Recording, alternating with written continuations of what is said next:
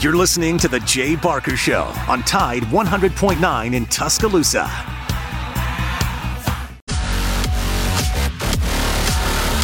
Our show presented by Haley Sensing, Union Home Mortgage. Got a good show lined up for you. ABC 3340 News Director, Sports Director. Jeff Speegle will be with us at the bottom of the hour. And the next hour, uh, we'll be joined by Mark Heim, who has a really interesting story on AL.com. But first, we just heard from James Spann, weatherman extraordinaire. We all know it's hot, 100. I guess the heat index might be close to 115, something like that today. But y'all are really lucky to have me here in the first segment. Let me tell you why. You know, Lars knows my sweet wife and uh, Karen, and certainly Justin is aware. But uh, last night, she bought this huge bowl uh, fresh cut watermelon. And I was in there right before the show and I saw that, broke into it, opened it up, and I had to literally force myself to put it back in the refrigerator. Is there a better hot, humid summer food than watermelon? In fact, I, I'll be back in a minute. no, there isn't. D- do you put salt on your watermelon? No. If it's not good enough, if it's if it's a really mediocre watermelon, I will. But a watermelon should be good, fresh, fruitful. Um, so no, I don't, and I don't put it on cantaloupe or anything else. Do you? Absolutely not. I just uh, I know a lot of people do. Uh, my father did. My father put salt on everything. I've told you that he he put salt in his beer. Like he would put like half a shaker shaker of salt in his beer. I don't like that either. Uh, Justin, jump in here. You a watermelon guy? Oh, big time! I could I could take half a watermelon, a whole one even, and a spoon, and I could clear that thing out in like thirty minutes. Yep. That's why y'all are lucky that I'm here. And maybe you're unlucky that I'm here. Maybe I should still be in the kitchen eating that watermelon. But it was absolutely delicious and so refreshing because it is absolutely so hot. What else did your father put salt on? Oh, uh, I think like his his hamburger, his hot dog. Uh, I mean, I think his well, even after a steak has been flavored and cooked, I think he would add a little salt on that. Wow. Basically, if it was food, he was going to put salt on it. Do you put salt yeah, on ice cream? It, it, it, uh, that I don't know. There's actually a lot of salt in ice cream. Uh, oh yeah. Um, my mom used to make homemade ice cream, and I loved it. And I was always surprised at how much salt went into it. But um, yeah, if, it's like uh, cake when you put eggs and salt into it, and you're watching your mom cook it, and you're going, "How does it end up tasting like that?" Yeah. Um, well, last night I uh, attempted to watch Swamp Kings on Netflix, and I got to tell you, it's it's it's really bad. It's just really bad. It's a promotional video for the Florida football program. I mean, really? that's uh, it, it is. It, you know, the bar was set so high with the Last Dance, right? Uh, and uh, and that sort of just uh, uh, made us rethink how good sports documentaries can be. And I know years ago you remember Hoop Dreams. Um, yeah. When uh, two producers, two guys, uh, basically followed around two uh, young kids for I don't know what six to eight years in in Chicago. Um, last name was Agee. One was Arthur, but um, I did a story on them a long time ago. But uh, it was just it was amazing just the amount of time and effort that they put into hoop dreams. And to me that that was that's the gold standard. Uh, and i think the last dance was in that vein right? They they I, I had no idea in the last dance that all this behind the scenes footage uh, existed. And in that uh, in that doc it revealed a side, and this is the unbelievable thing. It revealed a side of Michael Jordan that we didn't know existed. We knew yeah, he was we competitive. we knew him like a family yeah, member. Exactly. Yeah, I thought we knew absolutely everything there was to know about Michael Jordan. Turns out we didn't. we did not know how demanding he was and just how competitive he was and and how sometimes cruel he could be because someone wasn't living up to his expectations and but that whole franchise and those that run of winning six championships it was all because of Michael Jordan. I mean and and he was the one that was almost like the coach of the team. And and yes uh, uh, Phil was was great and uh, and you know was a, obviously played a huge role but it, everything is about Michael Jordan. Well then you know we just had the Johnny Manziel Untold Netflix documentary, which you gave an A.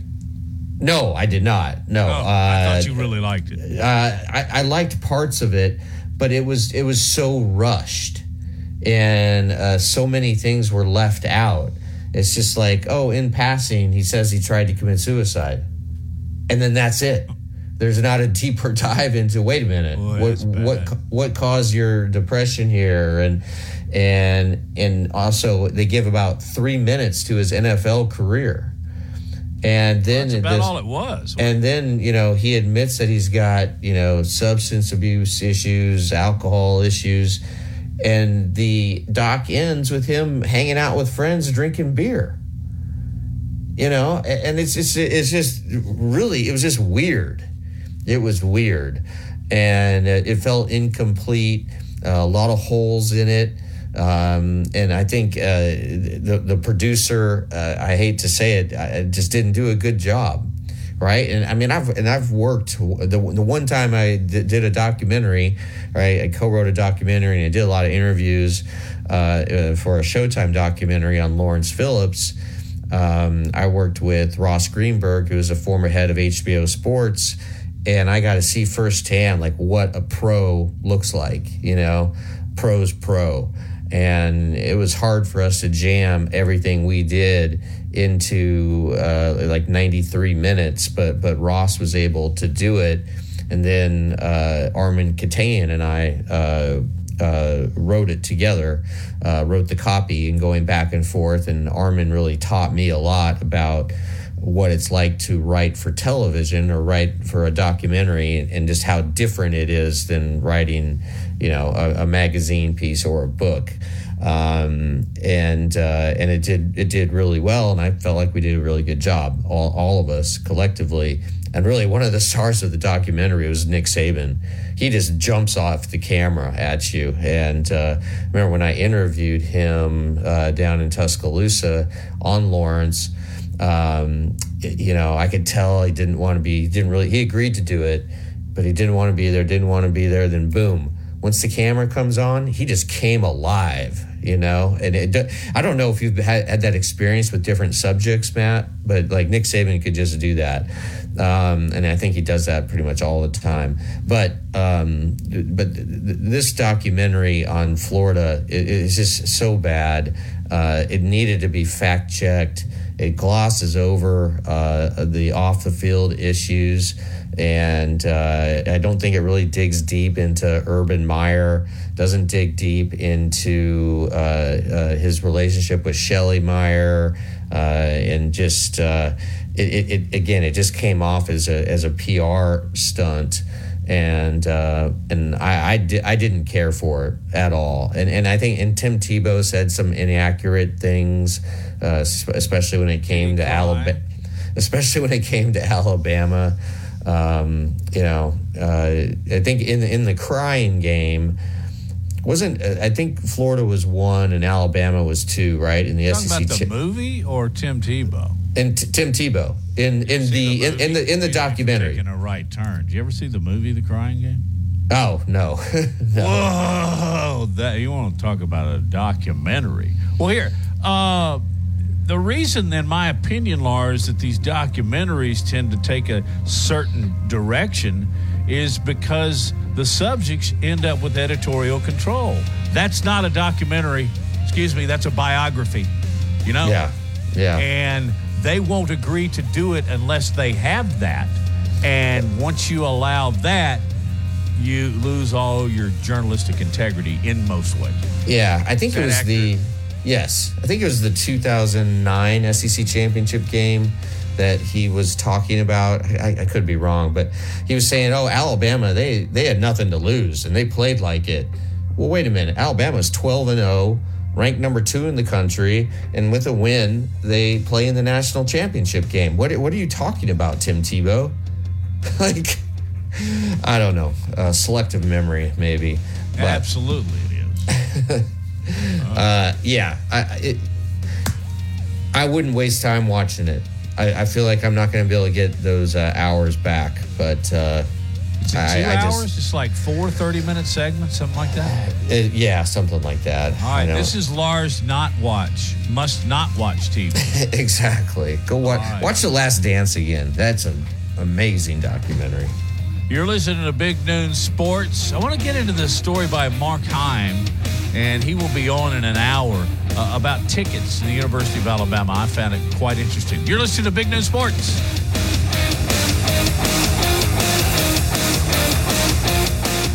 100.9 Tuscaloosa weather. Blistering heat continues for the rest of the week. A sunny sky this afternoon. The high today near 100. For tonight, clear with the low at 78. And tomorrow and Friday, lots of sunshine both days. Highs will stay close to 100 degrees. I'm James Spann on the ABC 3340 Weather Center on Tide 100.9. It's 95 degrees in Tuscaloosa. The best sports talk in Alabama. This is Big Noon Sports.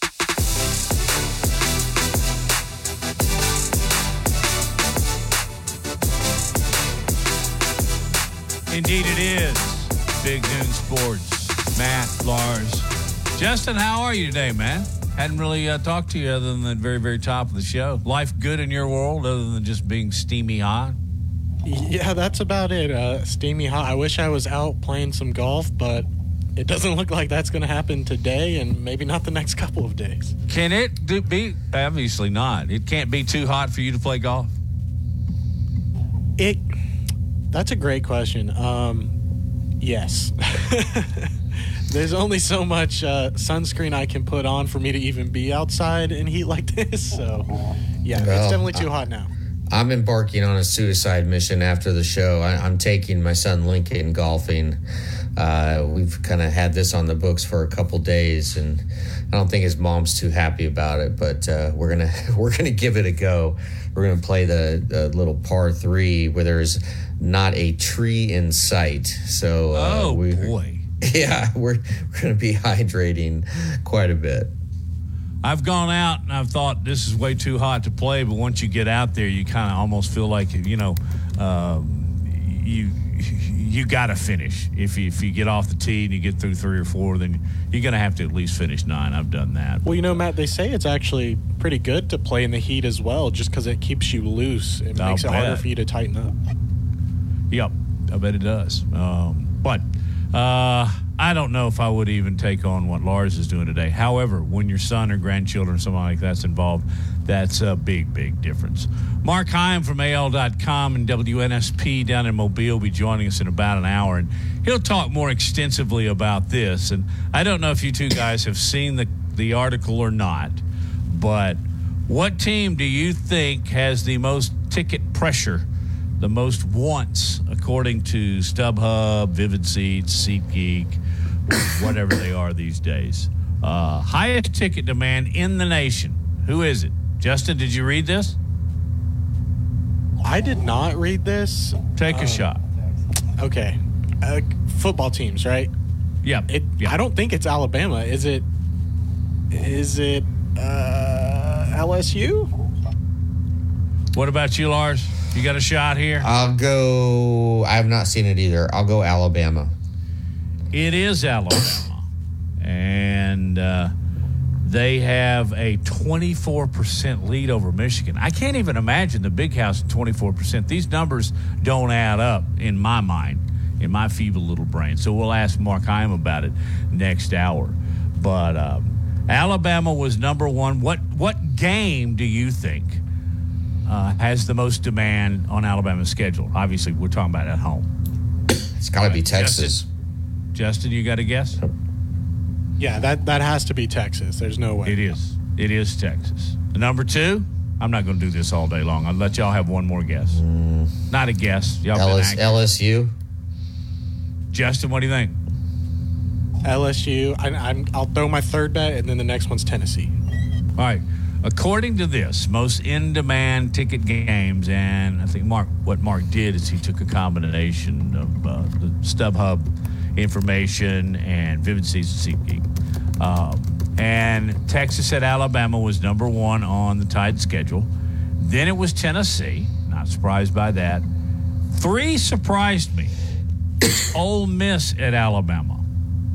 And I, it's, I'm surprised that LSU wasn't in the top three. But that's the way it is. By the way, Auburn, just to keep things as even as we can, Auburn had the seventh most ticket demands. So that's just, it's interesting stuff, and it just goes to show you uh, how big time Alabama football is. And um, we'll see. But uh, I thought that uh, LSU would have been a lot higher. So there is my offer on ticket sales. So or demand. Yeah, I um I also there's a story that caught my eye the other day, and I meant to uh, to bring it up, and it uh, involves um, it's USA Today, and it's just a, one of these list stories, but I, I think they actually put some thought into it. It's not purely clickbait of uh, the coaches who are squarely on the hot seat entering 2023 and uh, so it's a it's a list of ten, and um, and uh, seven on last year's list.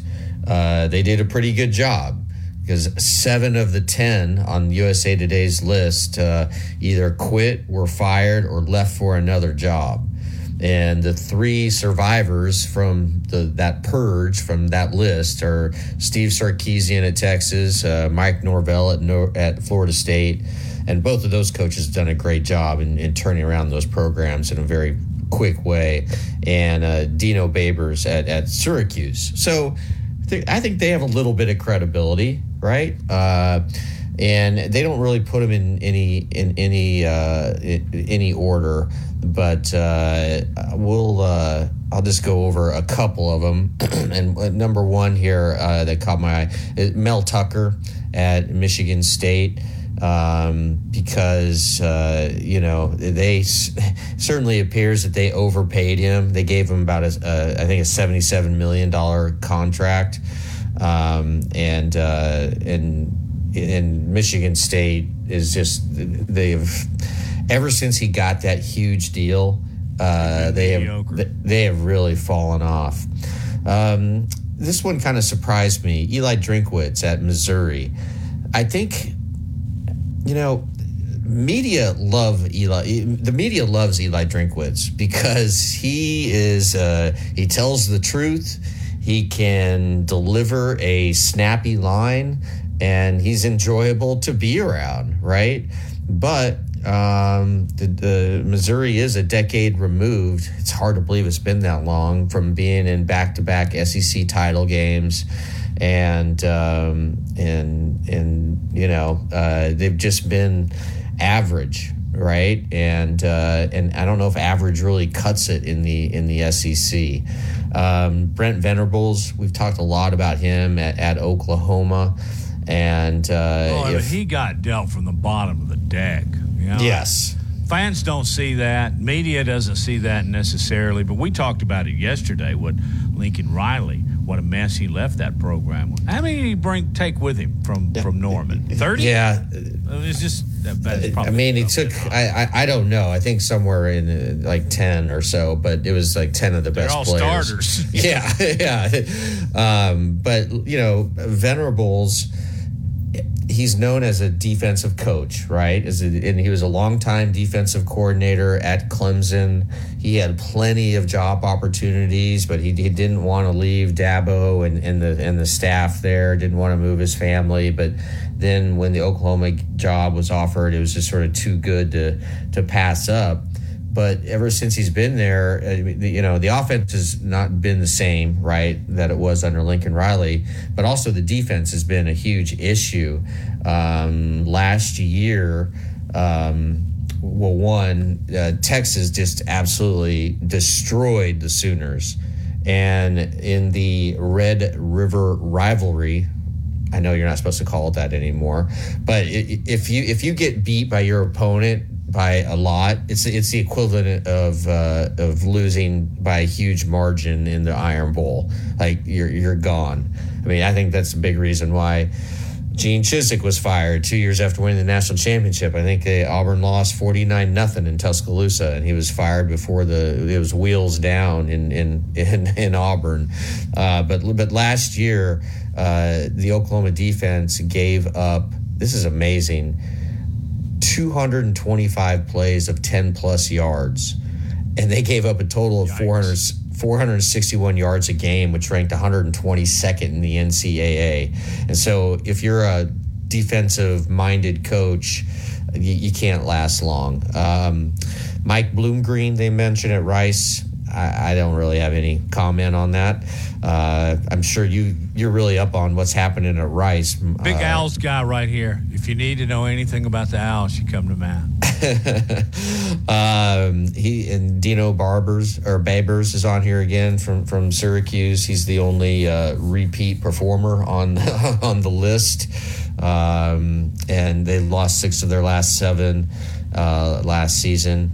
Uh, Butch Jones uh, at Arkansas State. He uh, surprisingly, he's, he's really struggled there. Uh, five and nineteen over the last two seasons, and uh, if they don't uh, produce more wins, Butch Jones will be gone and maybe come back to Al. Wasn't he an analyst at Alabama? I think he was. Yes, he was. Yeah, um, and, and your buddy Neal Brown. I think I think you know Brown pretty well, right? Um, was it Troy now at West Virginia? Yeah, he's at West Virginia.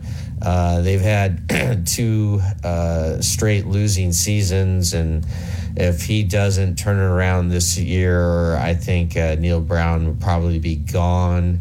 Uh, then they have Danny Gonzalez at New Mexico. Um, had nine consecutive losses to end last season.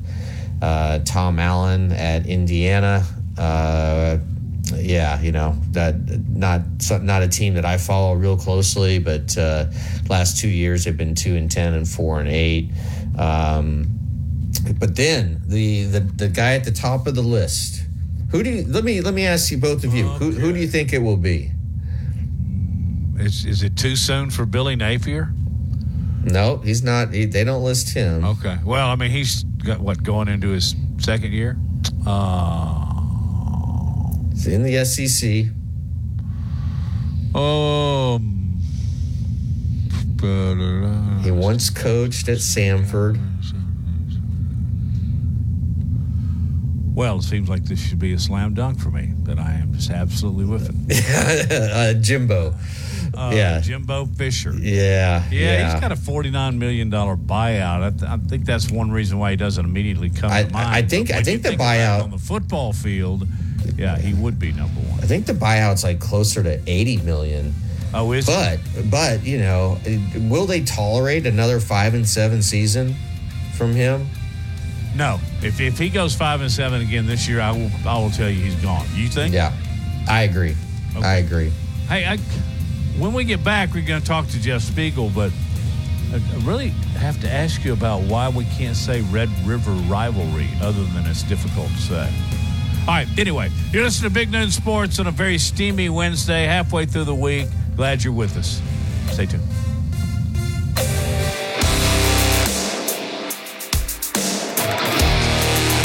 Down to the plains. This is Alabama's most in-depth analysis on the SEC.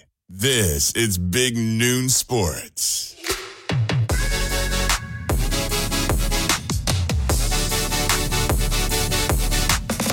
indeed. It is big news sports. And you just heard Lars talking about Laura Lee. Laura Lee Thompson sponsors our Alabama interviews. We appreciate her very much.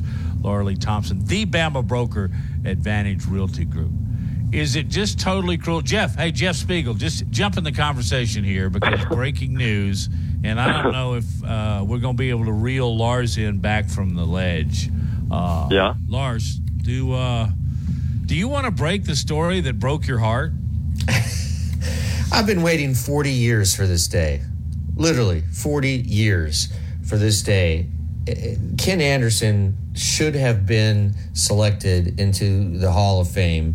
The uh, the the seniors committee um, they met and they voted uh, three players into the Hall of Fame, and it was uh, they're picking from twelve, and uh, of the twelve, only two made the final cut to twelve last year, and that was Randy Gradishar and Ken Anderson, and just by how things have gone in the last sort of decade, if or the last uh, uh, maybe five six years um, if you make the cut to 12 for a second year, you you get in like 100% of the time.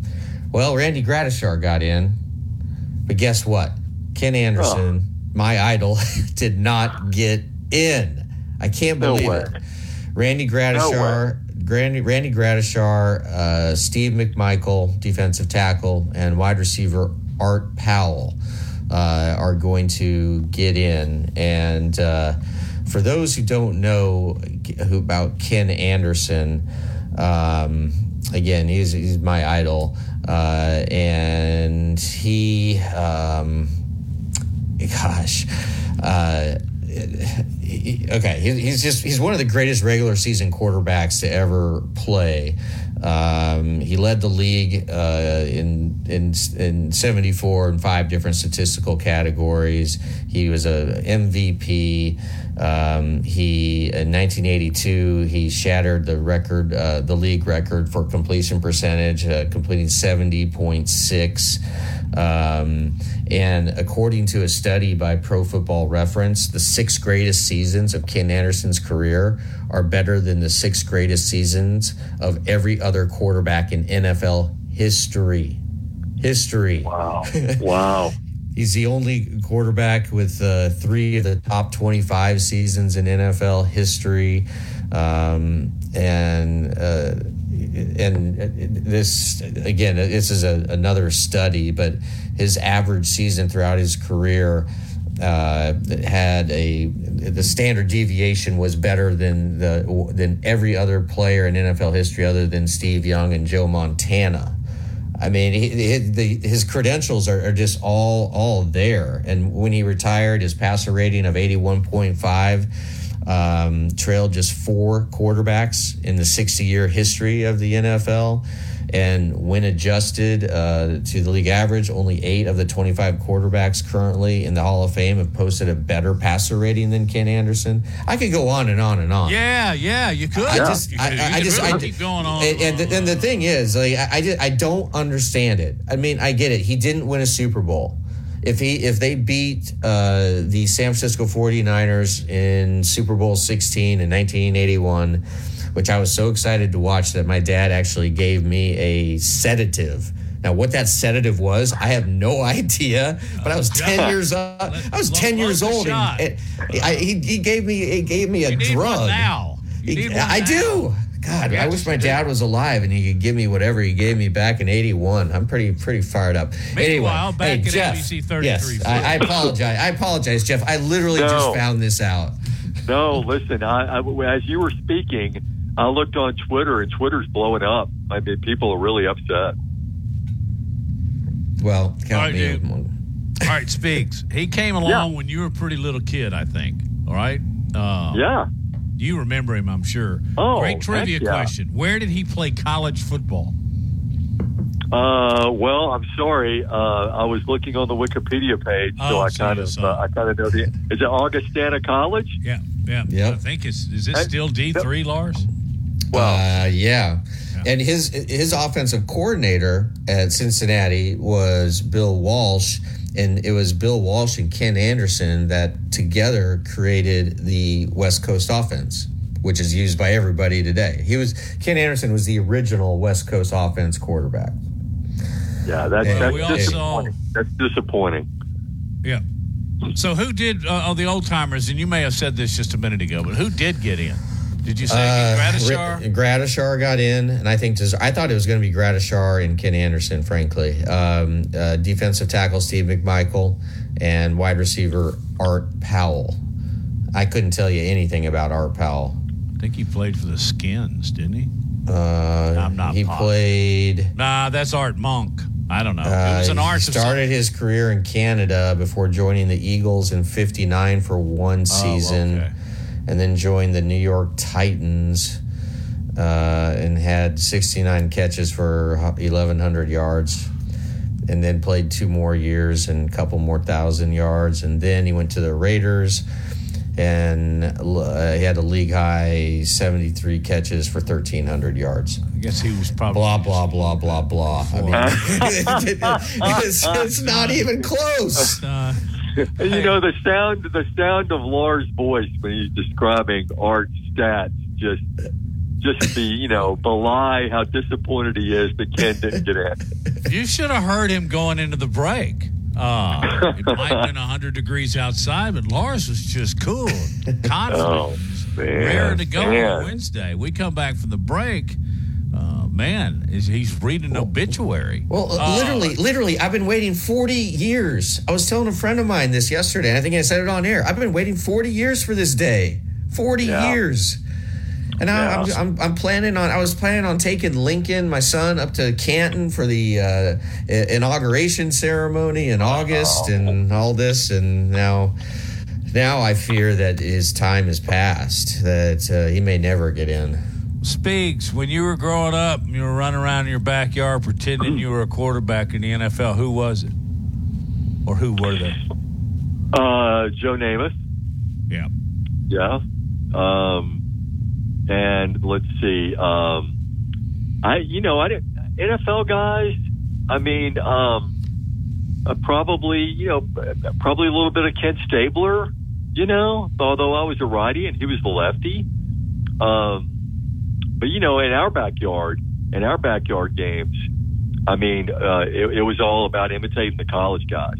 You know, there were guys who were who, who, were Pat Sullivan and Terry Beasley, and there were guys who were Johnny Musso and and Terry Davis. Although running the wishbone really doesn't work very well in backyard Not, football, not I got to tell you. Yeah. You know, you know, Jeff. There's that that phrase, uh, "Never meet your heroes," right? Um, Yeah. Did, did you get a chance? I, I, I assume you got to know Joe Namath and, and the other people that you really looked up to growing up. What was that? Those experiences like for you? Uh, so many people are disappointed, and I, I've met Ken, and we've become friends, and it, it's been wonderful. It's been one of the best relationships of my life, frankly. Yeah. Well, I'll be honest. I've never met Joe. Never had the privilege to to meet Joe Namath. Uh, have always wanted to, but never really had had that opportunity. Um, no, wait a minute. That's not true. I was exiting the men's room, the men's restroom at Bryant Denny Stadium. He was coming in, and we said hello to each other. So I guess technically we did meet, uh, but we haven't really met and spoken to each other uh, a great length of time. But he's just the coolest of cool. I mean, he always has been. I mean, it, it's just it's just amazing just how incredibly cool he still is after all these years, and how he just resonates coolness to many generations, you know, of football fans. Um, Pat Sullivan has always been one of my favorite all-time people. Uh, I thought Pat Sullivan was just an incredibly uh, awesome guy, and um, you know, loved him from the first time I met him. His wife Jean, uh, loved those two, and and really, really, really miss him. So do I. Um, you know, it is pretty cool, Jeff and Lars, when we get into this business and we have a chance to actually meet our heroes. But uh, that's a really, really cool thing. And um, I, I can relate because I remember when I met Henry Aaron, I just, uh, and I never did this. I never asked for autographs. I asked for his. I just never thought it was the place to ask for somebody's autograph when it was a part of what you were doing that day and a part of your assignment. Then I told him afterwards, I said, Your picture, your poster was uh, on my bedroom wall since I was Oh, yeah. seven years old. And he looked at me and he, you could tell it really meant something to him. And uh, I don't know, the, the saying about not meeting your heroes did not, well, that didn't hold up with me. It didn't hold up with you. Who else did you Well, I- meet, Jeff, that you really, Oh. really, really went, wow, This is cool. Well, I did a I did a story for one of the uh, one of the pregame uh, specials that we did before one of these playoff games. It was actually before actually it was before the Alabama USC season opener, and I did uh, a long piece about you know when Alabama unveiled the wishbone, and so uh, I got to interview Terry Davis, you know that one, one of my heroes, John Hannah. Got to interview him. That was amazing. Mm. I interviewed him at his farm and uh, Wilbur Jackson. It was just it was just the most and and Mike Washington. It, it was like um, well, actually, I interviewed Mike Washington for an Alabama Notre Dame piece. Uh, when I when I also interviewed uh, Gary Rutledge, uh, you know the guys who played in that heartbreaking loss to Notre Dame in, in '73. You know, uh, yeah, Gary Rutledge, Steve Steve Sprayberry, uh, you know, just uh, you know David McMakin, and just and, and that and that was just fun because that was the era that I grew up in, and you know, I remember when um, I don't know, I just vividly remember, you know, ev- just all the big plays and all that stuff. So just to meet these guys in person was just enormously fun. I just can't tell you how much fun it was. You know, to kind uh, of hide your giddiness, you know.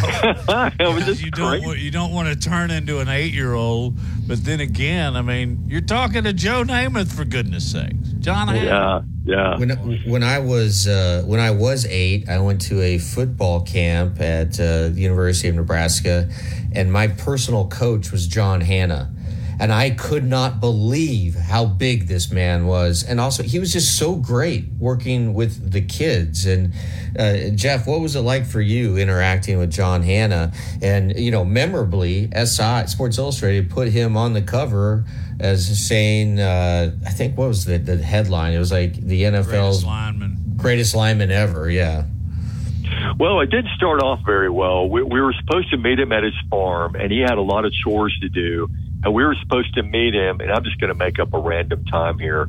We were supposed to meet him, let's say, like at 10:30 a.m. And and we're we're folks who, uh, you know, my dad always taught me, you know, if you're early, you're on time, you know.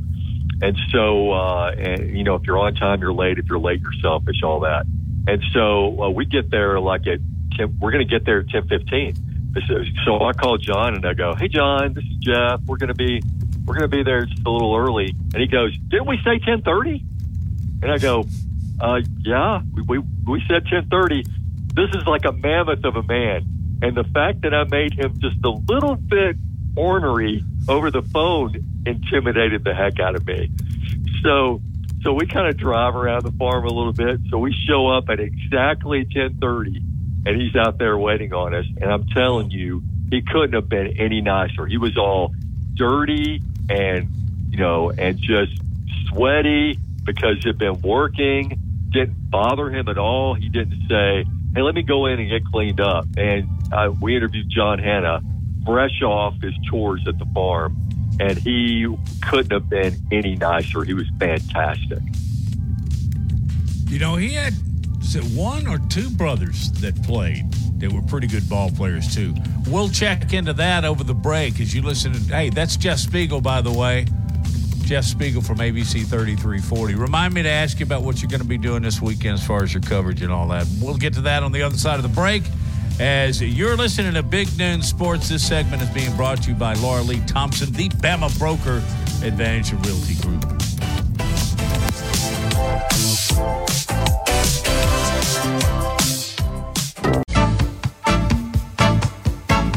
Securing the best mortgage possible requires a lender who has knowledge, is trustworthy, and treats customers like family. And no one is better at all of this than the mortgage miracle worker, Haley Sansing. Based right here in Tuscaloosa, Haley Sansing has spent decades working in the mortgage industry. With Haley, it's personal, holding your hand from contract to close. With Haley, it's about one thing you. Call Haley on her cell, yes, her cell, 205 792 1813. That's 205 792 1813. Let Haley help you. NMLS number 2303 0376. Hey, this is Reagan, owner of R&R Cigars, the Cigar Mansion in downtown Tuscaloosa, located at 2703 6th Street across from the Home 2 Suites. Come down to R&R and see why we're the ultimate cigar and bourbon experience. With over 165 bourbons and five private barrels, our selection of bourbon is unmatched. We have the best cocktails around and our cigar selection is legendary. Our lounge and service are world class. Come and experience the luxury of the mansion and see why it's a world renowned cigar and spirits destination. Weekday mornings at 6 a.m. The Martin Houston Show. Join us tomorrow morning as we continue to break down recruiting with Max Recruiting at Max underscore recruiting as Alabama seeks to pull in yet another great recruiting class. It's the Martin Houston Show, the sound of Alabama Sports, your show, your team. Catch the Martin Houston Show from 6 to 7 weekday mornings on Tide 100.9. Tide 100.9 Tuscaloosa weather. Blistering heat continues for the rest of the week. A sunny sky this afternoon. The high today near 100. For tonight, clear with the low at 78. And tomorrow and Friday, lots of sunshine both days. Highs will stay close to 100 degrees. I'm James Spann on the ABC 3340 Weather Center on Tide 100.9. It's 96 degrees in Tuscaloosa. From T Town to the Plains, this is Alabama's most in depth analysis on the SEC. This is Big Noon Sports.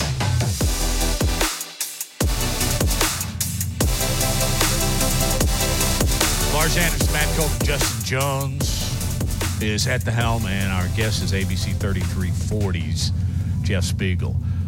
David and Charlie, Hannah, they both Yes. played at Alabama. Charlie played eight, ten, something like years uh, in the NFL, mostly with the Raiders, won a Super Bowl. But all those Hannah farm guys up there on Sand Mountain were big old farm. They could actually carry a tractor. Oh man, Albertville, Alabama. Yes, sir. Yeah, yeah, they could. Um, hey, uh, Hey, let me know. Let me name. Uh, let me name three more guys if I can. Uh, and Ricky Sure. Davis was the other guy that we talked to about that Alabama Notre Dame piece, but also uh, John Croyle, incredible guy. Uh, one of those guys that he spoke at my brother's high school graduation in 1974. And then to finally get the opportunity to meet him, and I certainly had a lot of admiration for him as a player as well. But just uh, all he's done with the Big Oak Boys Ranch is just you know just phenomenal. And then I did a uh, I did a look back at like 20 years later, no 25 years later, the Punt Bama Punt. Uh, Bill Newton and David Langner got to interview those two guys, and they were really cool as well. So it's been uh, yeah part part of the really cool things about doing this for as long as I have is that uh, I got a lot of great memories when it comes to uh, stuff like that. Did Langner try and hit you during the interview? He's No, the he meanest tried to sell- of a gun I've ever seen on a football field. Just He tried to sell me a car. He, he tried to sell me a car. He worked at a at a, at a car place, I think in Tuscaloosa. I can't remember Yeah, which was- one, but he was good. He was great though. He and Bill both. I always thought it was funny. He ended up uh, selling cars in Tuscaloosa of all places. Yeah, exactly.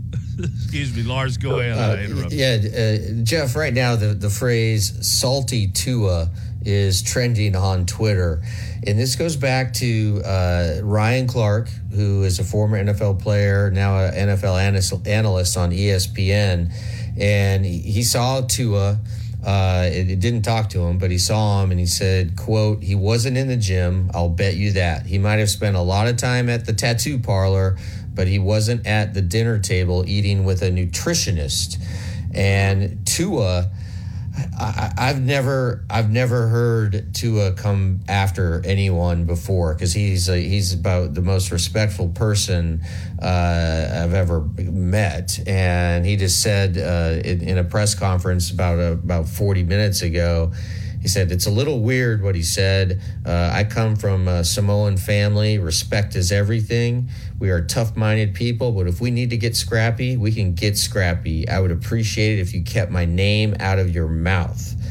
And the, and and what what we're seeing is that that uh-huh. Tua he's gained weight. I mean he's he's put on muscle He's he's noticeably bigger now than he was, and and, and I think that is a reflection of him trying to uh, do everything he can to avoid the injuries uh, that he has sustained at the beginning of his NFL career, and and we've even seen when he has taken some hits that he's sort of learning to roll into the ground rather than uh, you know just kind of go straight back, but. Have have you ever seen this side of Tua before? No, no, I never have. I never have, and that's uh, and but you know, good for him. You know, uh, good for him to to kind of just you know defend himself and, and and do that. And and he, you know, w- one of the knocks, you know, against Tua when he was at Alabama, and you know, uh, Saban said this, you know, on on Tom several times that you know there's nothing wrong with throwing the ball away. You know, uh, and, and he tried to extend plays. That was one of his gifts was extending plays, but it also, you know, was his was his downfall. It also led to, you know, him getting hurt. And so, um, you know, I, I'm glad that he's he's taking all this to heart, putting on some muscle, and you know, because the Dolphins need him to stay on the field. I mean, he is he's their ticket to whatever postseason plans you know they ever have again. And he's got to stay healthy, and he's got to be in there. And but listen, don't ever attack this guy's work ethic. I mean, yeah. this guy's got a work ethic that is, you know, second to none. Uh, and you know, I that that was just I don't know where that came from. Yeah, and um, I, I think people are so focused on the injury that you forget how good he was last year when he played. I mean, uh, he was as accurate as any quarterback in the league. And again, if he can uh, learn how to, you know, avoid those hits, and, and some of them were kind of freak hits, you know, but um, I, I, think I think the Dolphins are potentially a sleeper, you know, uh, sleeper pick to uh, win the AFC Championship and get to the Super Bowl. Yeah, I agree. And you know, we saw this at Alabama how accurate he was, you know, throwing the football and and uh I, and and we we talked about this in the office, you know, not too long ago about you know top Alabama quarterbacks, you know, in the in the Saban era, and he's got to he's got to be way up there. He's got to be way up there. And um, it, it, it just changed the position, you know, when when they signed him, and and uh, it's just forever. I mean, in Alabama, I think because it used to be, you know, that Alabama didn't get the five star, you know, quarterbacks, you know, but uh, he, he's, you know, just terrific, terrific human being, and and uh, yeah, I, to, to see him get attacked like that, um, you know, good for him that he stood up for himself and, and, and gave it back to the guy. And Jeff, did you uh, notice anything, uh, any takeaways from uh, Bryce Young in his first two preseason games? Well, I don't know. You know, I think sometimes you know we can we can make too big a deal out of the preseason. Uh, I mean, I, I know this: the offensive line is just going to have to protect it better. I mean, yeah. they they just got yeah, if they can protect him, I mean, he can do some magical things back there in the pocket, and he can do some magical things if the protection is not, you know, like a hundred percent great but the but the protection is far from a 100% great. So the offensive line has got to get shored up. But if they get that situation squared away, I mean, this guy's going to do some incredible things in the league. Jeff, it's like we were eating lunch and we said, "Hey, come over here and sit down," and we just picked up a conversation. Here it is, thirty minutes later. This is this has been awesome. Uh, hey, I know that you invest a lot of time and effort into your coverage of the weekends with college and high school football. You want to go over that and what you're going to be doing because uh, high school football tees it up tomorrow night. Now, two nights from Friday night. Yeah, absolutely. Thursday night, uh, yeah, Vestavia Hills, Mountain Brook is a game we're going to be watching pretty closely. A couple of, uh, uh, well, Vestavia Hills with Robert Evans, you know, is really is really going to start coming on, you know, as a program and challenging, you know, the Hoovers and the Thompsons, and then Chris Yeager does an incredible job at Mountain Brook. Friday, Thompson plays Opelika down at Crampton Bowl.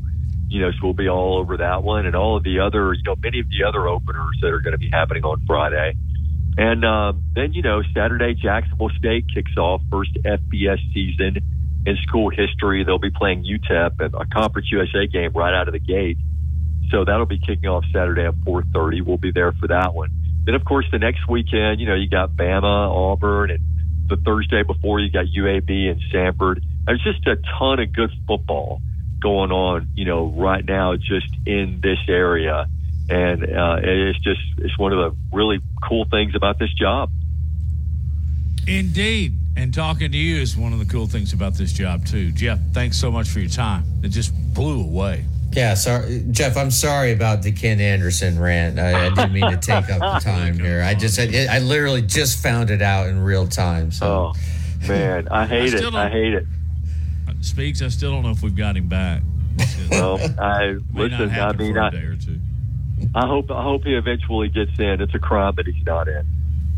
I appreciate that. Yeah, Yep. as Yeah. Lars said, this was the year. Hey, let's go to the top of the hour. Jeff, have a great day, great sportscast. Appreciate your time as always. That's Jeff Speegle from ABC 33. Thank you, Jeff. Hey, thank y'all. All right, it is halftime. We got to uh, take a water break. We'll be right back on Big Noon Sports.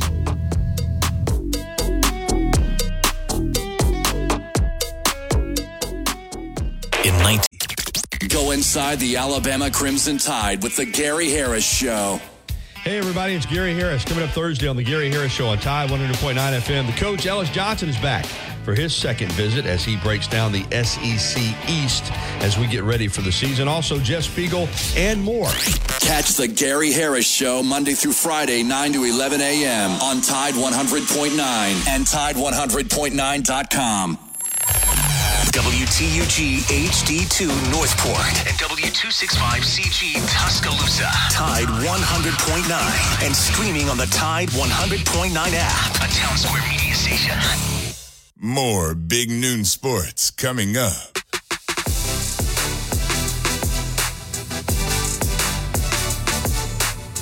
Second hour brought to you by Haley Sansing, Union Home Mortgage, Matt Coulter, Justin Jones, and Lars Anderson. Trying to cruise through this steamy Wednesday afternoon. Ken Anderson did not make the Canton Hall of Fame, and uh, we've pretty much lar- lost Lars since 12:30 when that announcement was made. Are you any better there, buddy? No, I'm not. I actually uh, am just looking at a list now of the biggest snubs in Hall of Fame history. so, Here we go. All right, give me five. Give me five. um, okay, uh, Andre Johnson, uh, wide receiver for the Texans, um, and uh, he was not selected during his first two years of uh, eligibility.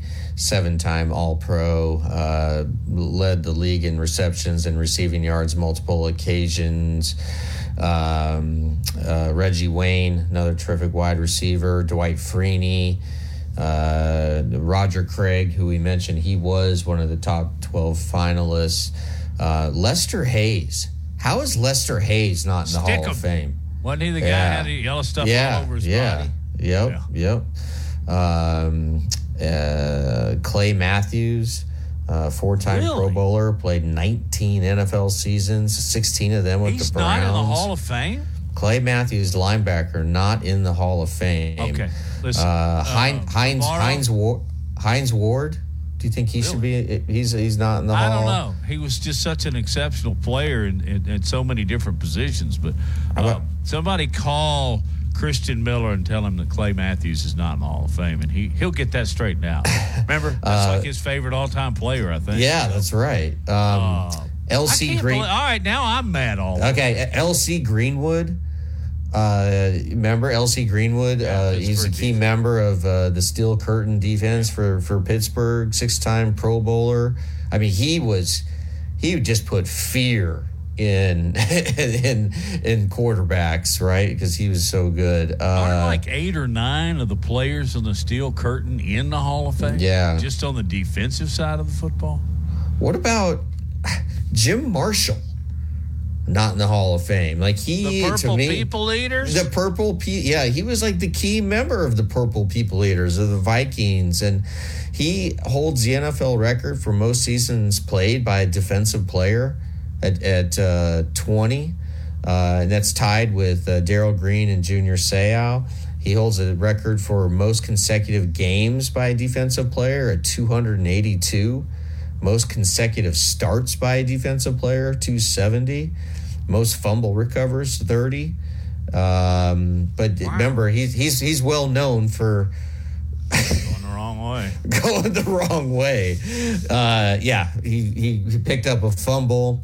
He got a little turned around and he ran the wrong way. And uh, I think he like spiked the ball. Yeah, and, he got into the end zone. and Um, sp- spiked the ball, and so it ended up being a safety. I think they were Um, playing maybe the Rams, and one of the Rams players came up to him right as he got in the end, end zone, just patted him on the shoulder pad, and said, "Hey, thanks a lot, there, Jim." Uh, can you name the other ones uh, on the? Uh, o- o- Otis. Oh, uh, the Purple People Eaters. Oh man, I think I can. Let's see. I you want me to start? Yeah, go Alan ahead. Alan Page, who's now Oh, a judge. yeah. Very distinguished man. Um, Olson. No, that's I'm going to do uh, Larson. Olson's with the Rams. I was saying like Larson. Ron, Ron Yary. Uh, Uh, he was a lineman. Oh, was he offensive Rams, lineman? Yeah. yeah, yeah. So it was Page, Marshall, Larson, and don't tell me. I'll get it later in the show. Okay. Uh, now that we've gone into our NFL oh, players Car- list, Carl Eller. Carl how Eller. could you, and he may have been the best of all of them. They were all great, but uh, that may be the biggest gaffu in the history of the National Football League. yeah. That and what did what did Leon Lett do? He did something Uh, Super Bowl or a playoff game. Yeah, he, well, he did a couple things. One was the Super Bowl where Steve Tasker, uh, who also you could make the argument he belongs in the Hall of Fame because he's one of the team. greatest Yeah. greatest special team players in history.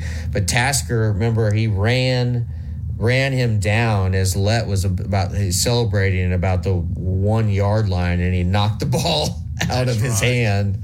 And then he did this other thing where it was a uh, a blocked kick. I think it was on Thanksgiving, and um, it was a, a blocked uh, a blocked field goal, and and Lett uh, instead of just letting the ball go, he he, he went toward it, slipped, kicked the ball. And then I think they're playing Miami, and then a Miami player jumped on it for a touchdown. And I, I, I could be I could be getting that slightly wrong. Was that the details snow? There. It was in the snow. Yeah. yeah. I, I, Yes. You know, he's from Al- he's from somewhere in Alabama. Leon Lett is. Um, but anyway, Um, okay, we've uh, pretty much uh, gone all over the uh, National Football League page. Did you see where? Okay, just bringing up stories as we go along. By the way, during the break, Lars, because we really are on a long and winding road here for this show, but uh, I was just scrolling through some things and I saw a quote from uh, Mike Leach about pirates. Man, we're gonna miss that guy.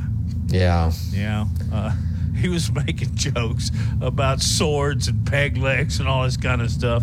What a delightful human being. All right. One of the big stories nationally is, and I think it's going to be announced here if it hasn't already sometime today. Reggie Bush is going to sue the NCAA for defamation of character. Now, do you just want me to read that headline and move along, or do you want to? No, no. Let's let's dig into this.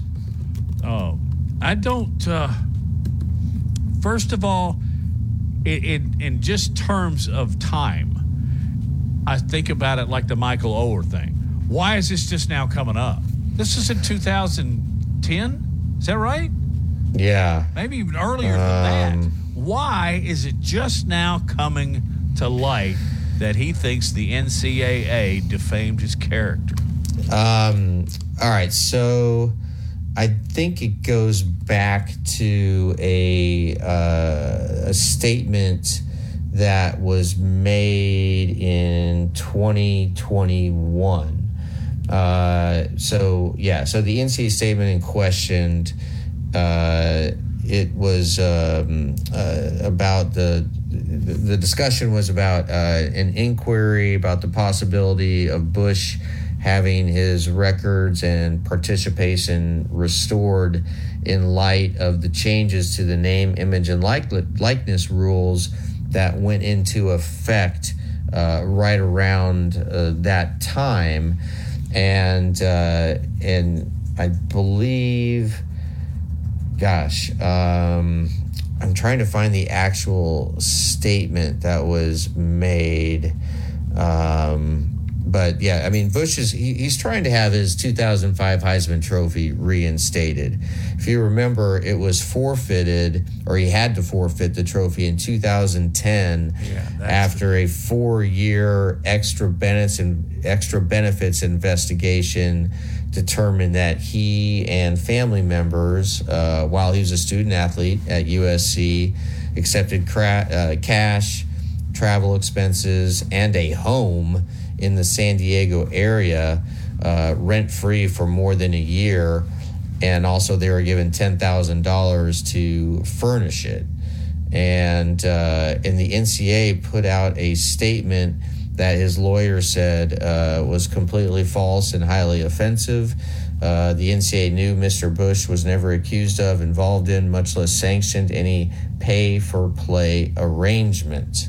So, um, I again, like- I, I'm trying to I'm trying to find the actual uh, the actual statement uh, that uh, that he is uh, saying that the NCAA maliciously attacked his character uh, through a false and highly offensive statement that was widely reported in the media and substantially and irreparably damaged his reputation and that came that came from the law firm and, and the and the defamation suit uh, the NCA uh, statement in question was issued to ESPN on July 28th of 2021 in response to again uh, Bush having his records uh, restored. And the statement was, and this is a well thought out statement because it was a written statement, said, although college athletes can now receive benefits from NIL, uh, NCAA rules still do not permit pay for play arrangements. So it, the, they are suggesting that uh, Yeah. that that Reggie Bush uh, did that there, there was a, a pay for play, and but this is going to be tough. I mean, when you are suing when a public figure is suing for defamation, the, the standard, as you know, you, you and I have bo- both been through this kind of stuff. Uh, the, the standard is really high, right? Uh, for you have to prove a reckless disregard for the truth, and the fact that that this was written out now, that rather than just somebody saying something off the cuff, that that may change things, don't you? Don't you think? bit, but I think part of their argument is that because you can get NIL now, then why you know why take his Heisman Trophy away when it's it's you know that's available today, but it wasn't in 2005. And and I think that's really what this is all about. Like, just give Reggie his, just give him the Heisman back, and this will all go away. And I think we should give him the Heisman back. I'd have to give that a little bit of thought, but I, I think my initial reaction is yes, and then let's go straighten out NIL and let's snap it on Saturday. That's what I say. Let's snap it. Coming up, Mark Heim from WNSP in Mobile and AL.com. Good story on ticket sales when we get back.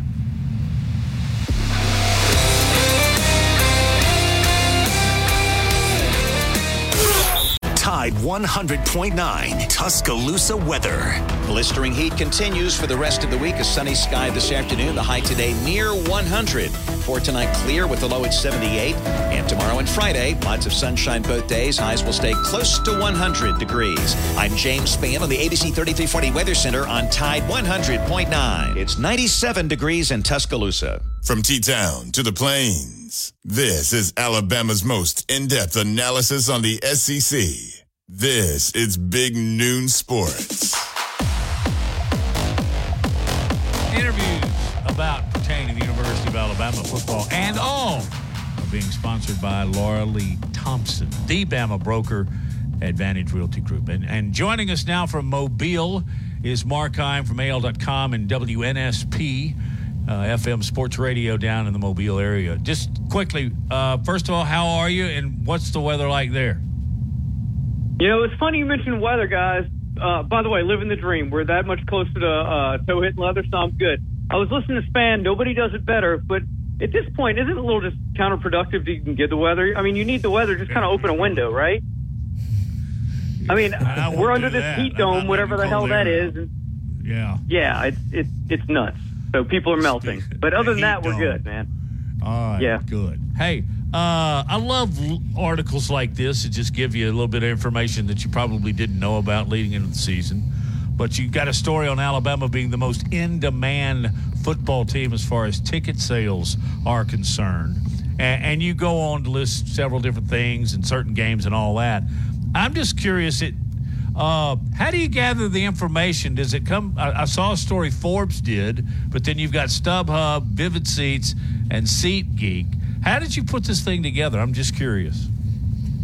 Well, uh, those those companies are PR machines, so they push a lot of that information out to media sites. So StubHub did this uh, did this, I guess, in-house kind of analytic deal, and they do it every year. So Ohio State uh, kind of led the uh, um, country last year. Alabama, they're they're basically going, as you guys know, StubHub is one of those third third party vendor sites. So you put your stuff up there uh, if you're not going to the game, and of course, people are coming there hoping to get a good deal and get tickets from you. And so just the activity that the action that Alabama tickets are seeing, and there's some high, pro, you know, um, profile games. Obviously, Texas is the first one on the docket as far as high profile. So I just think uh, there's a lot of questions surrounding Alabama. Uh, I think there's that whole disappointing year kind of cloud hovering over Tuscaloosa. Um, I think there's a lot of interest to see how you know Nick Saban's going to react without Bryce Young, without Will Anderson, and and having to plug in uh, very specific, uh, very prominent roles in in that football team. So I just think there's a lot more interest. Mark, you write about so many different subjects at uh, AL.com, and, and and frankly, I think you have the coolest job at AL.com. do, do you do you get to pick what you write about, or uh, or are you speaking with your editor? Like like right now on the site, you, you have a piece on uh, Chris Fowler to a multi-year deal, Sage Steele uh, visiting Alabama, the the ticket uh, the the the uh, ticket story that that. Um, uh, Matt just referenced, Yeah. and also uh, NASCAR legend announces a cancer battle as, as fans react. Like, how, how do you come up with these? Oh well, for for all your listeners, while you're spouting off some, I just posted Tim Tebow's biggest regret in college. So if you're interested to know what that one is, I'll give you a hint. Uh, he cried because of it. So you can go to al.com and read that. talked But- about that earlier. yeah. So it's a it's a it's a great question because what um no I don't necessarily talk to an editor. Uh, I'm what you were, would deem a buzz reporter. So I'm looking for anything that's trending, anything that I think people are going to read. Right. So this is hard for some like old time newspaper folks to kind of uh, wrap their head around. But uh, in this day of analytics, we don't tell readers what they want to read. The readers tell us. Um, and so there's a certain level of obligation and responsibility a journalist has as far as uh, going out and covering certain things that the the public has to know. Obviously, I'm not sure it's um, that strict or defined in sports. So basically, I'm out there looking for everything that's trending or buzzing or or whatever. So yeah, I'm looking for all the interesting, cool stuff. And it's uh, it's been cool to me uh, to go into the AL.com offices, or I don't even know if they exist anymore, but uh, in Birmingham, but like to, to see like in real time how the stories are performing. And I'm guessing the pieces that you do perform very well in terms of the amount of eyeballs that they attract. Uh, I'm going to go into coach speak here. I can't confirm or deny any speculation. okay, yeah, I'm sorry. I I, but I, I shouldn't have asked. say- I apologize. I shouldn't I- have I asked that say- question. No, no, no, no. I'm, I'm, I'm having a little fun. Uh, uh, let's just say if I, if they, if they didn't perform well, uh, I wouldn't be doing it. There's a reason I write about, like some people on staff kind of roll their eyes if I, if I say I got a Lane Kiffin post coming. Well, I don't have an infatuation with Lane, but clearly people do, right? When uh, Bubba Wallace was in the news uh, uh, during NASCAR, I mean, I wrote a lot about NASCAR. Like, so it's it really just kind of depends. So I'll go wherever the story is. And that's why I tell people on my radio show all the time. Long term, like, and you guys know this because you're in the radio business. You know, Alabama wins, they go undefeated, go to the national championship. Long term, that's great. That's great for affiliates. That's great for advertising. All that's great. give me a coordinator fired in the middle of the season, and you've given me a whole lot of meat on a bone to chew on for a few days of content. You know what I mean? So give me anarchy, and that's kind of why I love what? college football so much. Mark, you're just reflecting our whole damn society. That's just what I'm gonna bring it to, okay? You are the mirror that we look into. Yeah. Uh, yeah. It's good stuff though because it works. I mean, I probably click more of your articles right off the bat based on a headline and some of the subject matter than I do any others, and that's why Lars uh, said just a while ago, "You have a great job." Uh, we're both envious. So. Uh, anyway, speaking of the job, let's get down home. What you've heard and reports uh, over the weekend. We're three days removed from the last scrimmage at Alabama. Anything new that's uh, click worthy? um, no, the, the things that caught my attention, uh, specifically about what Nick Saban said, was he really kind of harped on the leadership thing again. But but what was different this time, and I'm paraphrasing because I don't have the words right in front of me, but he said, he, "Don't stand up and think you're a leader when when you're really not doing the things you need to do to be a leader." So I almost get the sense that there are guys trying to fill that void that he is so desperately looking for, but kind of failing miserably. Like you've always you always had that guy on your team that would be like, "Come on, guys," you're like that rah rah guy, but he'd go over, he'd go out on the quarter on the football field and turn it over three times. But he'd be on the one, and be like, "Come on, guys, you got to do better." Yet he's the problem. That's kind of what I envision right now in Tuscaloosa. So I do think he's still trying to find a, a leader, and I think that ultimately we'll go back to quarterback and naming a quarterback.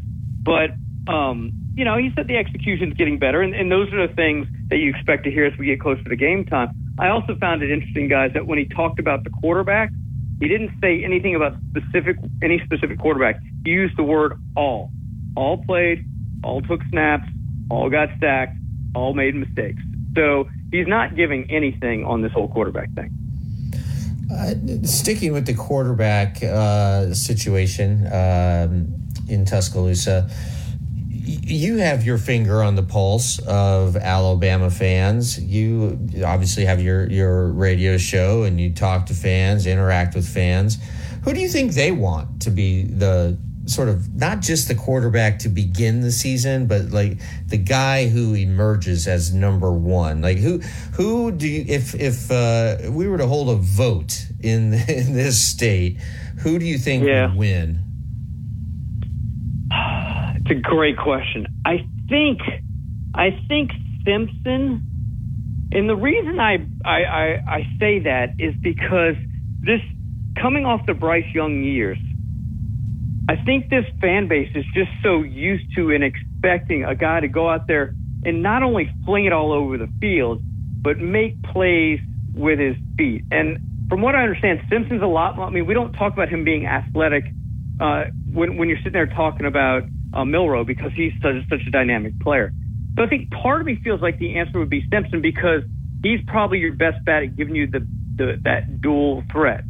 With that said, I think people are going to fall in love with Milroe if he gets in there and you see him take off. Uh, I, I think it's going to have that Jalen Hurts appeal to people. I mean, like, how do you keep a guy that athletic off the field? So I, I guess if if you put a gun to my head, I'll say Simpson first, but it's tight. I think I think there's going to be a, a lot of love for Milroe.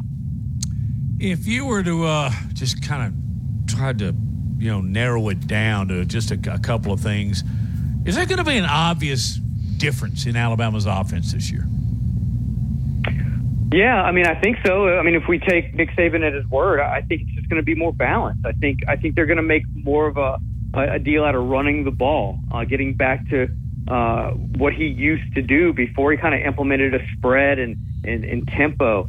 Um, he has said that they relied too much on Bryce last year, and I think when you go back and look at that LSU and that Tennessee game, both losses, he would have liked to sustain some drives and, and move the sticks a little bit and, and not put it in the air as often as they did. Uh, and again, I think we would all agree it's, it's hard to question putting it in Bryce Young's hands, but I think it's been proven over the years that if you're gonna if you're gonna win the big games, you're gonna have to be able to do both and do it effectively. And I just don't think they ran it enough to be able to run it when they really had to. Uh, they, they've got to get that, that mental toughness back. Maybe, maybe they'll, do, they'll they'll hit that mat that they did in Gainesville uh, a, a few years back with Urban Meyer. But yeah, it's I, to answer your long-winded question or a long-winded answer to a short uh, question. I, I think you're going to see a, a significant difference. And um, going back to uh, the uh, piece you wrote on uh, Sage Steele coming to uh, visit Tuscaloosa and uh, and and be a guest speaker uh, to the Alabama Crimson Tide team. I'd love just to get your personal opinion. Like Sage Steele, as as we all know, has been involved in a, a lot of controversy with ESPN, and you know, uh, I, I think what what she has said about Barbara Walters, the late Barbara Walters, is is really Right. unseemly. Um, do you think it's appropriate? I mean, uh, uh, Coach Saban, and also, you know, uh, Matt and I were talking about, you know, Pete Rose. Like, should Pete Rose be, uh, you know, invited and, you know, Nick Saban sends his private jet to pick him up? Uh, should he be talking to uh, the, uh, the the the football players? Uh, I'd love just to get your your personal opinion, and and and you act and you do a really good job of keeping your opinion out of uh, out of out of this piece in particular, where you're just kind of reporting the facts. But I'd love to think, I'd love to know if you thought it was a, a, a good idea, a bad idea. Um, just yeah, your your thoughts. Yeah, no, I, I actually I think it's a good idea as long as it's it's presented in the right context. If you're trying to educate uh, and teach from your own experiences and un, in understanding the complexities of any certain situation, I think it can be a plus. Uh, like for Pete Rose, I mean, we don't know exactly what was said. I mean, you know, I think Nick Saban was asked about the sexual assault, and he kind of sidestepped that question. Uh, but I, you know, what are the pitfalls? What I mean, what did he learn? How did it impact his life? What are the cues that you need to pick up on that he didn't? Whether it's about sexual assault or whether it's about gambling. Um, you know, there's a lot of temptation out there in, in either or. I guess I don't know, but. You, I think if you use it as a teaching moment, I think there's no better person to learn from than a person that went through it themselves.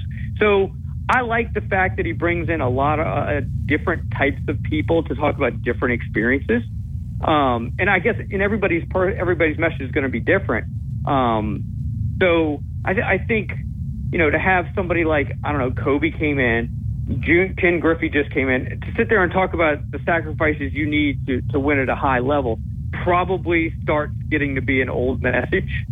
So I, I think what Nick Saban does in that situation is he's trying to um, uh, instill in his young boys uh, the qualities and characteristics that are required to become good young men.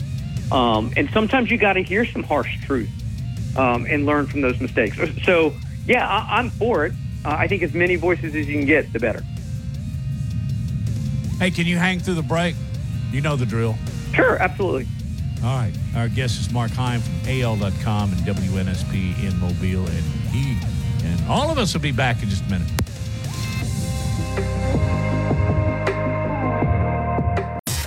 On next Inside the Locker Room with Coach Wimp Sanderson and Barry Sanderson. And Thursday on Inside the Locker Room, 7.30, J.C. Shurburtt will join us and go through the SEC. Also at 8.15, Tim Brando will be on Inside the Locker Room. Inside the Locker Room, weekdays 7 to 9 a.m. on Tide 100.9 and Tide100.9.com. Laura Lee Thompson is known as the Bama Broker. She's a Tuscaloosa native, an Alabama graduate, and the only realtor in town with Wall Street experience. A skilled negotiator, Laura Lee knows how to buy low and sell high. And the Bama Broker isn't just going to show you houses. No, Laura Lee is going to educate you on the market, guide you to homes that fit your budget, and teach you how to sell your home for its maximum profit. Throughout the entire process, the Bama broker will equip you with the tools you need to both buy a home and build financial wealth through home ownership. Trust me, the Bama broker who's as roll tide as houndstooth, will get you across the goal line. That's Laura Lee Thompson, the Bama broker with Advantage Realty Group. You can reach her at 205 790 7229. Again, that's 205 790 7229. And you can also email her at Laura Lee at thebamabroker.com. That's Laura Lee at thebamabroker.com. This is the Big Noon Sports Network.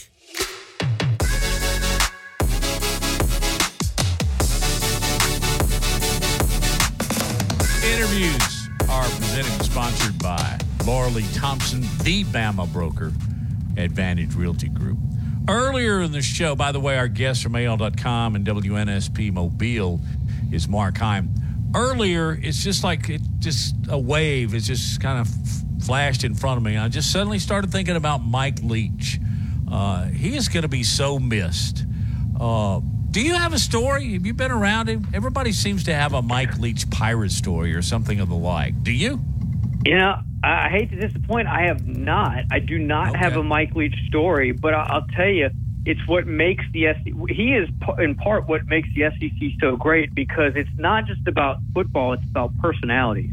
And when you get guys like him and Steve Spurrier or you know Lane Kiffin or go down the, I mean Nick Saban for, I mean it's really the personalities that I think make this conference what it is. And, and there was no bigger personality than Mike Leach. Okay, I got to ask you about the uh, Tim Tebow story that you just filed and i- i- is posted. Okay, I gotta look it Um, up. Hang on, I'm behind you. Yeah, yeah. So, uh, um, I, uh, I kind of thought that there was some revisionist history in Tim Tebow's uh, response. I, I, I watched, uh, I, I suffered through that whole uh, Netflix uh, Untold Swamp Yeah. Kings, uh, and I, I, I I talked about it earlier. I thought it was terrible. I just thought it was terrible. Uh, it was just one big promotional thing for Florida football, and there was like absolutely no journalistic integrity at all in it. But that's just my humble opinion. Uh, but uh, yeah, I, I don't. I don't know if you got a chance to see it. Uh, so yeah, so I did. Uh, uh, okay, so I'd love to hear your um, uh, analysis of it, and it's totally fine if it's different in mine. And and two, just uh, tell us about the story that you uh, have, have just posted on AL.com. Well, I think two things that came to my that that I kind of surmised after I watched it. I, in, in fact, I came up with one of them right after I think the first episode, which is the biggest problem with this is that you just can't cheer or root for Urban Meyer. There's there's just there's no redeeming quality there. So it's hard to. It's just I, I don't know if that's because we're SEC fans in the state of Alabama. Maybe Ohio State fans feel the same way. Maybe maybe LSU fans. I don't know. It's just you you you wanted to root for some of the other guys. There was I mean you, you clearly you're, you're everybody's a fan of, of Tim Tebow. Uh, but Brandon Siler, I thought was great. Brandon Spike, those guys were great. Like I was cheering for them during the course of the documentary. I, I just I was I was waiting, wanting to see Urban Meyer fail. That was that was the biggest thing I took from it. The second thing is, it, and this is kind of for all you Nick Saban fans out there, it really goes. He's such a contrarian to what Nick Saban preaches, right? The process, one step at a time, get the play right, perfection over and over and over, and the results will come. Well, Meyer appeared, according to this thing, uh, was just the opposite. Like all he cared about was the championship, and it essentially drove him mad. Like he was sick. He was sick over it because he didn't worry about the day to day from time to time. He was just always talking about getting that championship and and and beating Spurrier and whatever the next step was. And he was just more of a big picture guy. And then the my other, I, I thought it was a little hypocritical, Lars, to your point. Uh, he's talking about how he'll never cut a kid loose, you know, because look what happened to the Avery kid, and he wound up dead a year later over an OD. Yet they do this whole thing about how he kicked guys off the team if, if they couldn't physically keep up in these grueling workouts. So why not call a spade a spade and say, you know, I'm going to keep you if you're good enough, and whatever you do on the on, off the field is is not an issue. And if you're not good enough, I'm going to get rid of you. It just it was just really hypocritical. I just I, I, I'm not a fan of. I'm, I'm probably less of a fan of Urban Meyer now than I was before that thing debuted, and uh, he didn't set the bar real high before that thing debuted. And in that crying game that Tebow, you know, says his biggest regret. Yeah. He said, and, and and you quote him in your story. He said, "They, meaning Alabama, had the edge because they had nothing to lose, and we had everything to lose." Well, it, hold on, pause it right there. Alabama is twelve Yeah. and zero. Alabama Right. was ranked second in the country. Alabama had everything to lose. I mean, th- this revisionist history is just, uh, uh, you know, I, I, uh, I- I've said this so many times, it makes me blue in the face, but uh, we are in a post fact age where facts don't really matter anymore. Uh, and I don't know, maybe Tim Tebow is just uh, not re- recalling things correctly. We live in Um, 1984. yeah. yes, so, exactly. So speaking of revisionist history, maybe you, maybe you guys can help me out with the revisionist history though, because they were also talking about Urban Meyer's recruitment of Tim Tebow and and how he wasn't even on the radar. You didn't know who he was, blah blah blah blah blah. But then he had to go like all in and like it was coming down to the wire. And the documentary He was talking about how Alabama was kind of the leader. But from what I remember, and you know I'm not as young as I used to be, I always got the impression people were always saying there Shula had no shot at Tebow. He was a Gator through and through. Uh, he had the whole Florida Gator mailbox, and, and he was just wasting his time. There was no.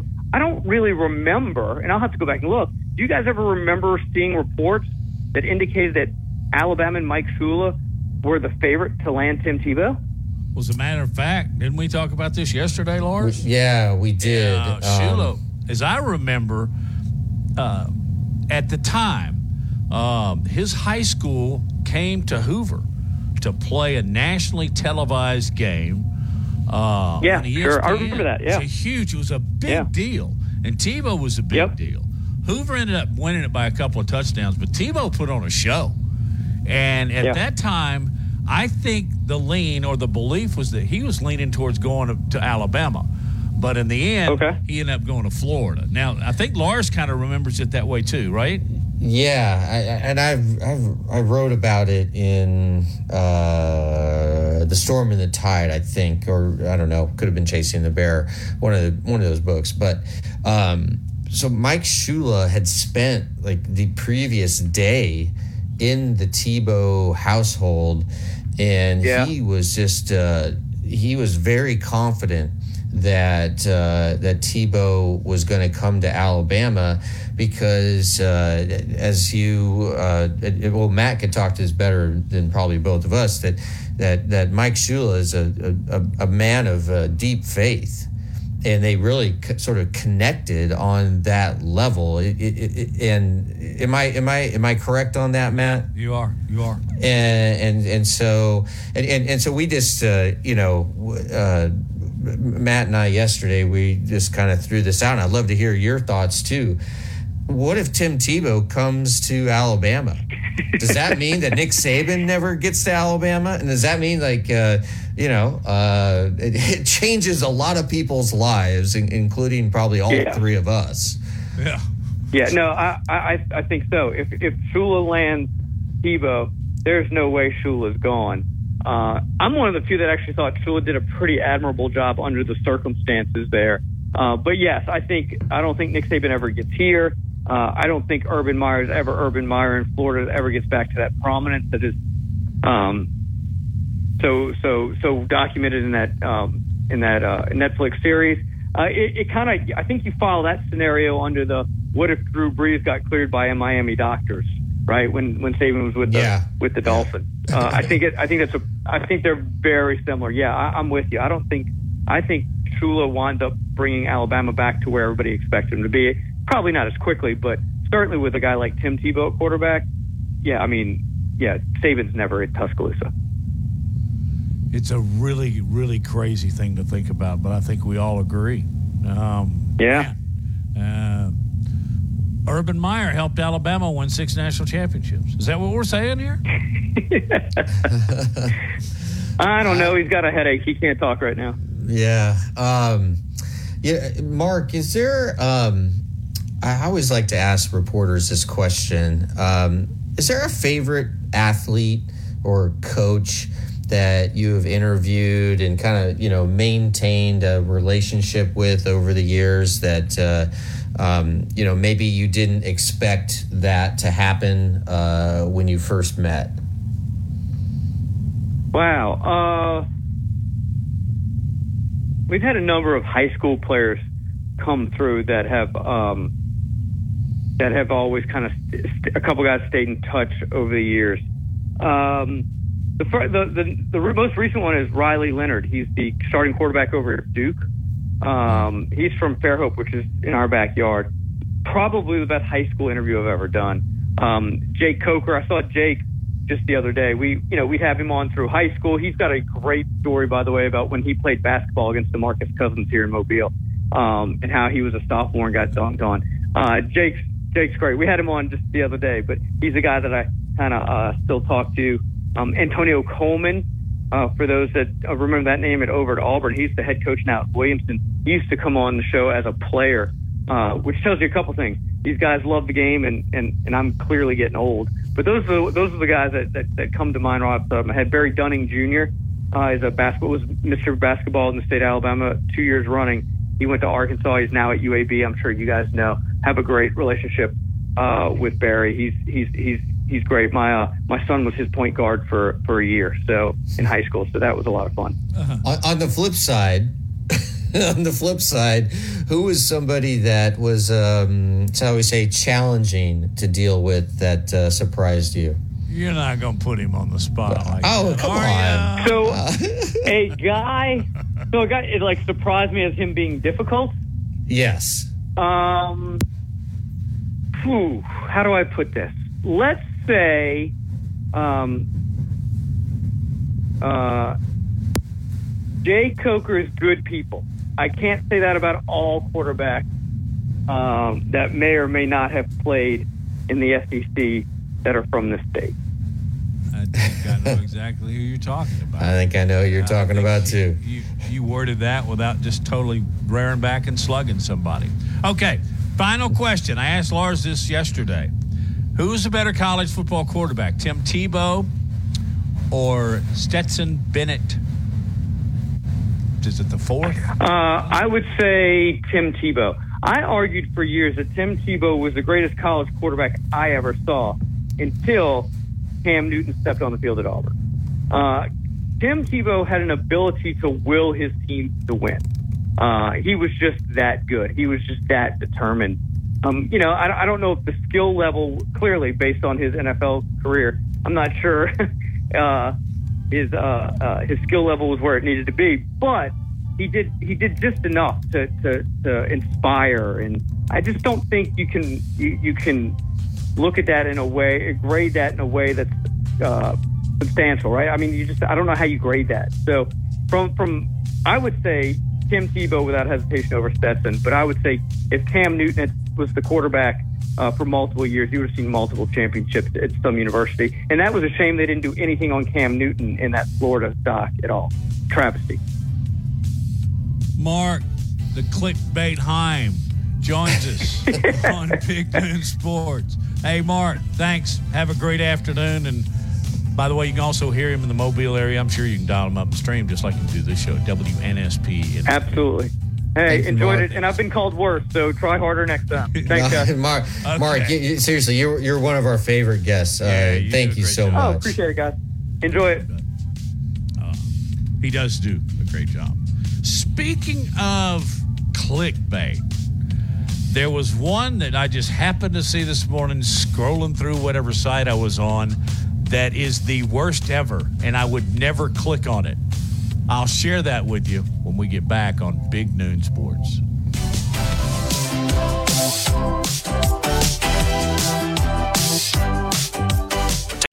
Tide 100.9 Tuscaloosa weather. Blistering heat continues for the rest of the week. A sunny sky this afternoon. The high today near 100.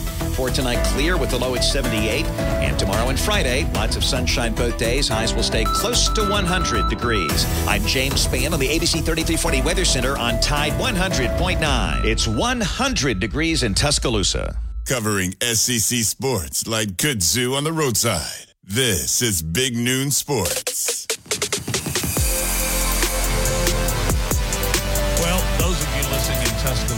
Just heard James Spann, the weatherman. It is 100 degrees. Yay, we hit the century mark. Boo, we hit the century mark. I'm looking up to see what it feels like. It's uh, 110. That's all. All right, Lars. Nebraska's looking okay right now, isn't it? Um, hey, uh, also before James Spann, uh, we heard Reagan from R and R talk about uh, the Cigar Mansion, and they're a sponsor of this show. Big shout out to them. Just real quick, the first time I went down there was the day of the Tennessee game. And Reagan said, Come down here, pick out a stick, and let me pour you a little glass of bourbon. And that's exactly what happened. But I didn't really know, you don't know what to expect. You turn left onto 6th Street, and then there literally is, I, I'm assuming it's an antebellum home. It's probably 150, 160 years old. It's got the columns and all that. And it's what I would call a, an old Southern mansion. And uh, it's got two floors, and you, you got uh, leather many leather bound books. Sorry, that just popped into my head. But uh, you remember that from Ron Burgundy. Yes. uh, anyway, very so- important. I'm so- very important. yes. I'm kind of a big deal. Yeah, oh, anyway, that's the line. Uh, Great, and he. We smoked a cigar and, and had a small glass of bourbon, and it's just it's a great place to go. Uh, I'm sure women like it, but it's it's you know it's kind of a guy's place. Am I getting in trouble for saying that? But I've seen women in there too. Women smoke yeah. cigars a lot more than you'd think. But anyway, I know you've been there. You like it. And, uh, I'll be down there this uh, a lot this fall as I'm gonna help out with some of the Tide post game stuff. So, all right. Now, here's the story. Justin, turn your mic on. Pull up a chair. I saw this this morning. Are you inclined to click on this story if the headline is as follows? Megan Rapinoe sends clear message to Taylor Swift. Um, I am actually inclined to go outside maybe and turn off mine. I'm not a big Megan Rapinoe fan, not even close. I just, I would run like a scalded dog. Nothing about that interests me. Lars, are you a big Taylor Swift guy or? Um, no, I'm not. Uh, I think I think I sh- I think I should be though. Like her tour that she's on right now is is, is generating just incredible buzz.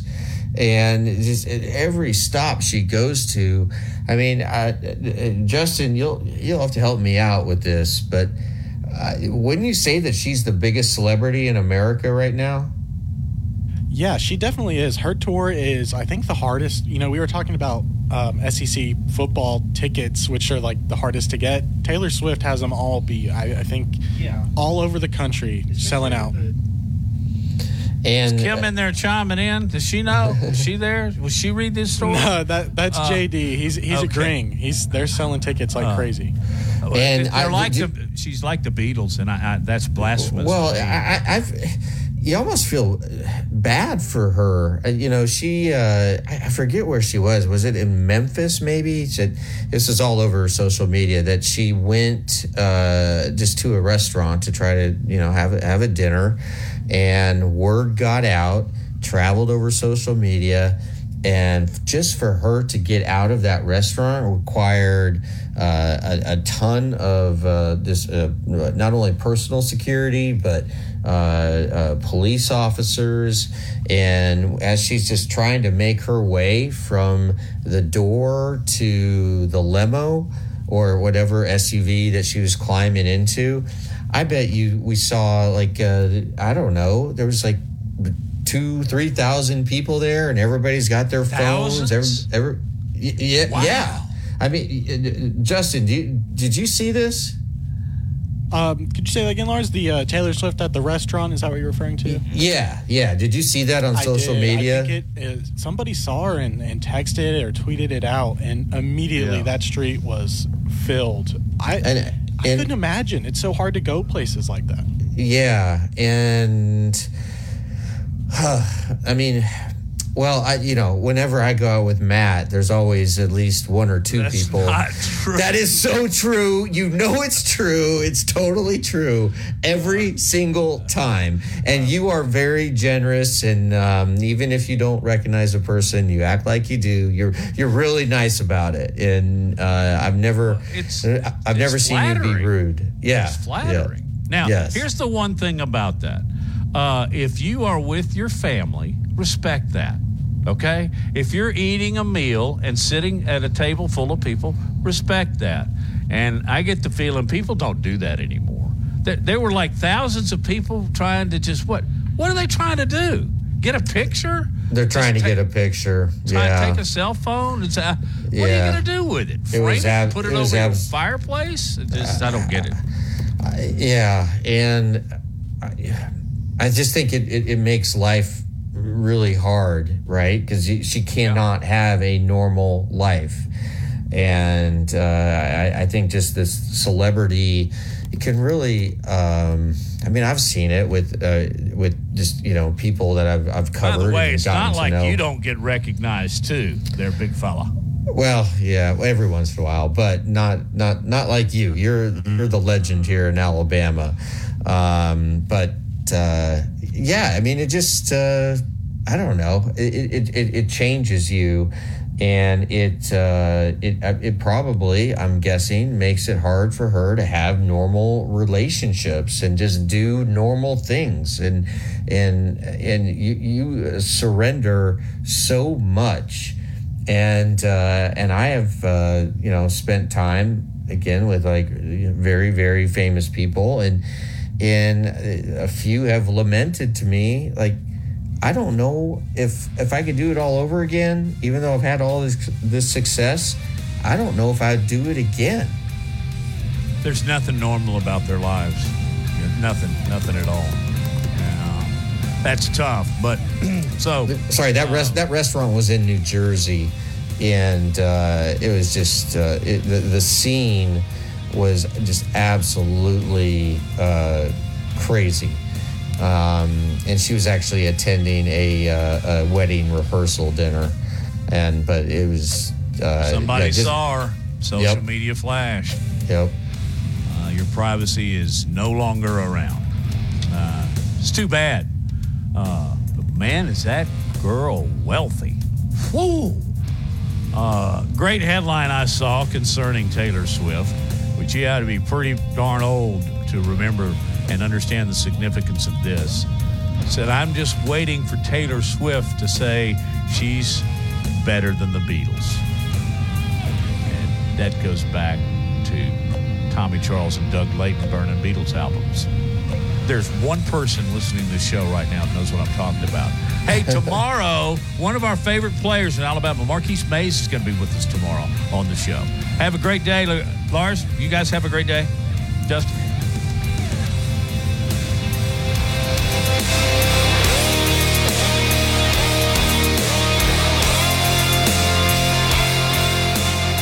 Buckner here for